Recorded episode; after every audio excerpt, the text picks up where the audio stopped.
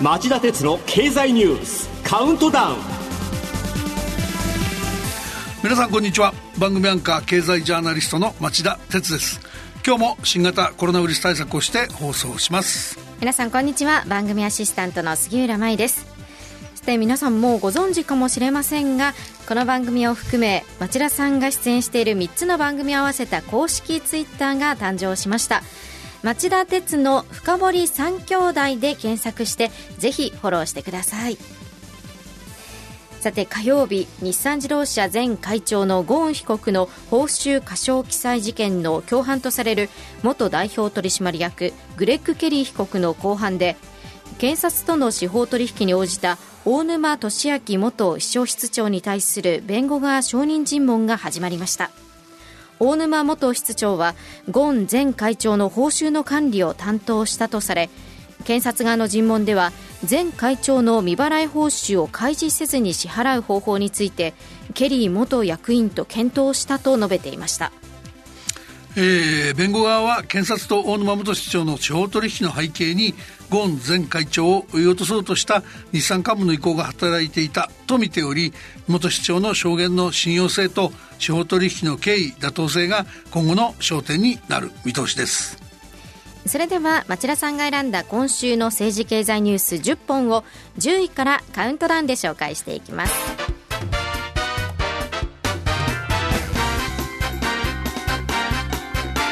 町田鉄の経済ニュースカウントダウン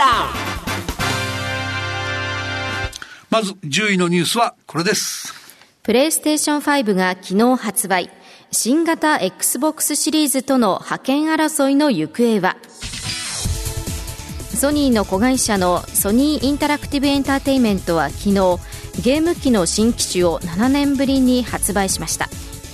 高精密な 4K 画質対応で処理速度も速いプレイステーション5がその新機種でライバルのマイクロソフトも一足早い火曜日新型の XBOX の販売を始めておりソニーが前の機種に続いて覇権を握れるか注目を集めています。近い将来のゲーム機の本命は GAFA などの参入が相次いでいるクラウドゲームとの見方もあります。今回ソニーとマイクロソフトが売り出したゲームのパッケージソフトを読み取るディスクドライブを搭載した、まあ、従来型のタイプとゲームソフトをネット経由でダウンロードする新しいタイプを含めて3つのうちのどのタイプが収入になるのか、この派遣争いの方も注目されています。続いて9位のニュースは。中国のネット通販大手アリババ独身の日に7兆7000億円の売り上げ。中国のネット通販最大手アリババ集団が独身の日にあたる水曜円換算で7兆7000億円の売り上げを記録。同じく2位で4兆2000億円を販売した JD.com との力の差を見せつけました。国家市場監督管理総局が独身の日に先立つ火曜日新たな規制の草案を公表し、アリババを牽制する動きを見せたことも中国では関心を集めました。メーカーなどが JD.com とアリババの両方で商品を販売することをアリババが妨げているとしたらそうした行為を容認しないなどとするものでアメリカを中心に1900年代初めから繰りされ繰り返されてきた独占企業対政府の規制当局という戦いの構図が共産主義の中国でも本格的に繰り広げられる時代時代を迎えるのかどうか目が離せません。それでは8位のニュースはこれです。日銀が地域金融機関を対象にマイナス金利の呪縛を解く再編支援策を導入。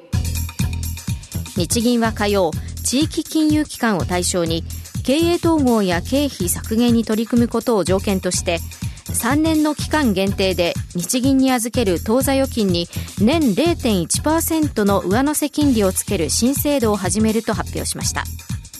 また政府も昨日地銀や新金が合併経営統合に踏み切った場合国がシステムの統合費用の一部を支給する補助金資金交付制度の創設に向けた法改正の方針を決めました。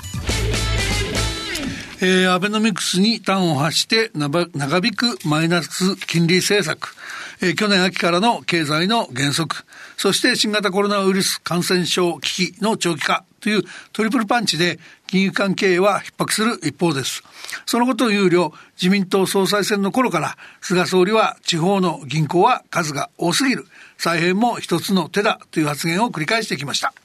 今回、日銀や政府が打ち出した地域金融機関の再編促進策は、その総理の考えを、えー、如実に反映したものと言えそうです。日銀の場合、通常、たとえ一晩であっても、金融機関が運用先のない資金を時効内に留め置くことを認めていません。日銀の当座預金に預けなければいけないんですけども、一定の限度を超えた当座預金はマイナス金利を課される仕組みなんです。そこで合併などに乗り出すならば、このペナルティのような仕組みから次元的に解放してあげるという、いわば飴となっているわけです。一方、11月27日には、ドイツ圏内の地銀の経営統合を独占禁止法の適用除外とする合併特例法も施行される中で、えー、日銀や政府が足並みを揃えて側面支援を、えー、再編の側面支援を始めることになったわけですが、お殿様気質でフットワークの悪さが指摘されてきた地域金融機関の経営が一体どこまで変わるのか注目されることになりそうです。あと、えー、今夜11時からの町田鉄の経済リポート深掘りは、コロナ危機下の銀行収益と信用リスクの行方というテーマで、日本経済研究センターの、えー、宮崎隆副主任研究員に銀行、金融機関の再編についてインタビューする予定です。はい、こちらもどうぞ楽しみにしてください。続いて7位のニュースは宮城県知事が東北電力女川原発の再稼働に同意。被災原発の第1号として2022年にも運転再開へ。宮城県の村井知事は水曜東北電力女川原子力発電所2号機の再稼働に同意すると表明しました。東北電力はかねて3400億円を投じて2022年度以降の完成を目指して一段の安全対策工事を進めており早ければ2022年度中にも東日本大震災の被災地の原発としては初めての再稼働にこぎつける見通しです。女川原発は福島第一原発よりも東日本大震災の震源に近く、えー、激しい揺れと巨大な津波が押し寄せたにもかかわらず、えー、福島第一原発のような、えー、大きなトラブルを引き起こしませんでした。加えて、およそ3ヶ月にわたって津波や地震で住ま住まいを失った周辺住民、最大の時には364人の避難所として命をつなぐ役割も果たした原発なんです。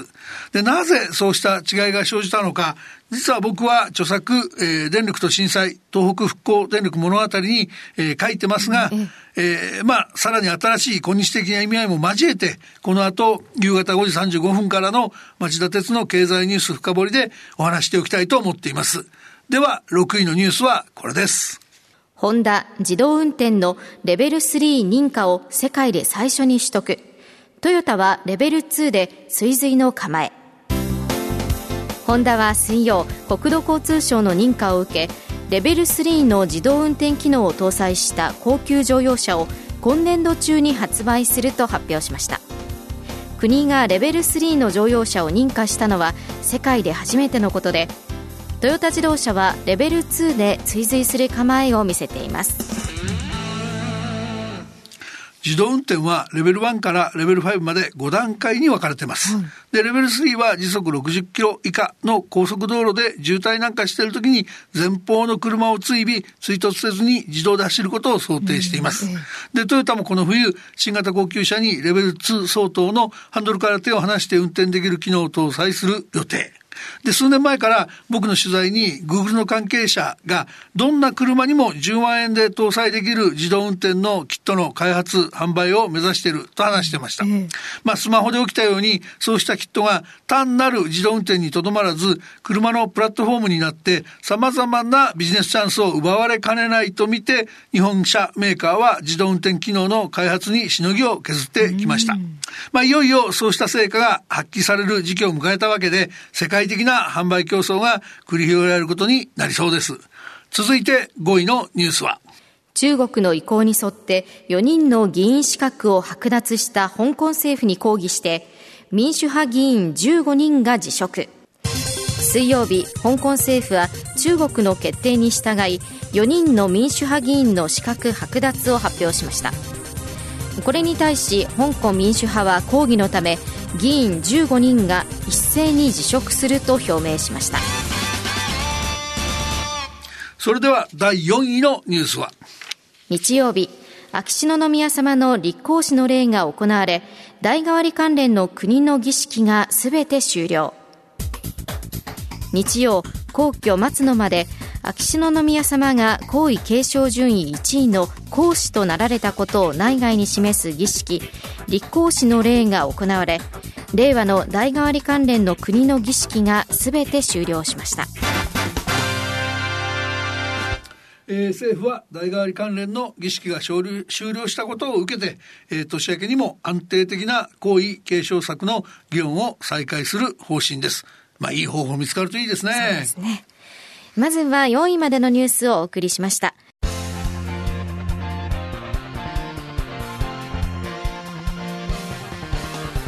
町田鉄の経済ニュースカウントダウン。3位のニュースはこれです。アジア最大の FTA RCEP が日曜日に調印へ。まずインドを除く15カ国でスタート。RCEP 東アジア地域包括的経済連携の交渉に参加する15カ国は水曜のオンライン閣僚会合で15日の首脳会合で署名することに合意しました。RCEP は発行すれば世界の GDP 国内総生産や貿易額の3割をカバーする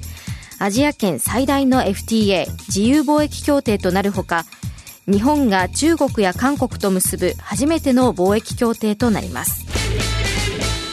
えー、RCEP は2013年にインドを含む16カ国で交渉を始めました。で、日本は最後までインドを含めた FTA の発足を目指していたんですが、うん、貿易赤字の膨らむインドは、対中貿易赤字が急増することを嫌い、交渉から離脱してしまった経緯があります。えー、続いて2位のニュースは、新型コロナウイルス感染症、日曜日に世界で患者の累計が5000万人を突破。昨日は日本で新規感染者が最大に、ワクチンの効果が9割超の朗報も。アメリカのジョンズ・ホプキンス大学の集計によりますと、新型コロナウイルスの世界の累計感染者数が日曜5000万人を超えました。日本でも昨日1日の感染者数が1660人とこれまでの最多を記録しました一方アメリカの製薬大手のファイザーは月曜開発中の新型コロナウイルスのワクチンの治験で予防の有効性が90%を超えたとする初期データを発表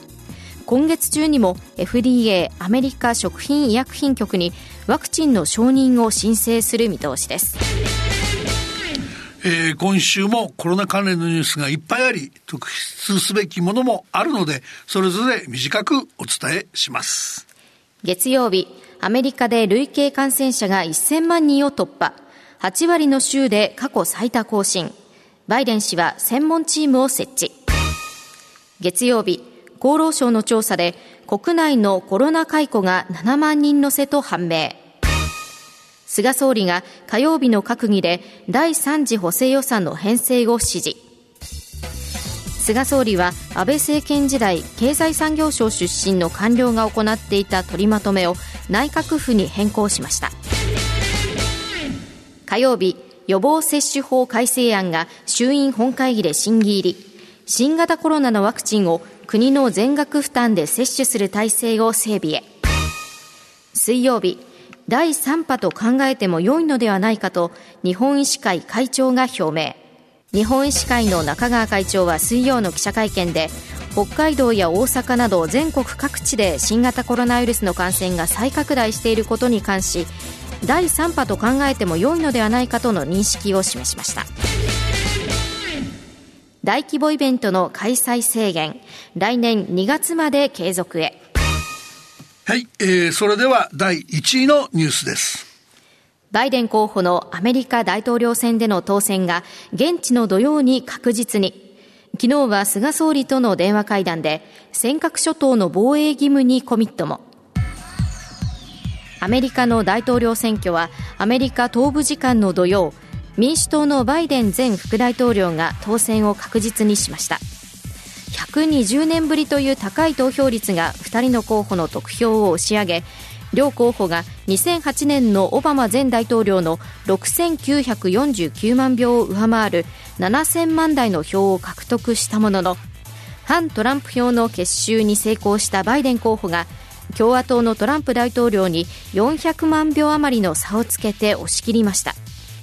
トランプ大統領は敗北を認めていませんがバイデン候補はすでに政権移行作業に着手しており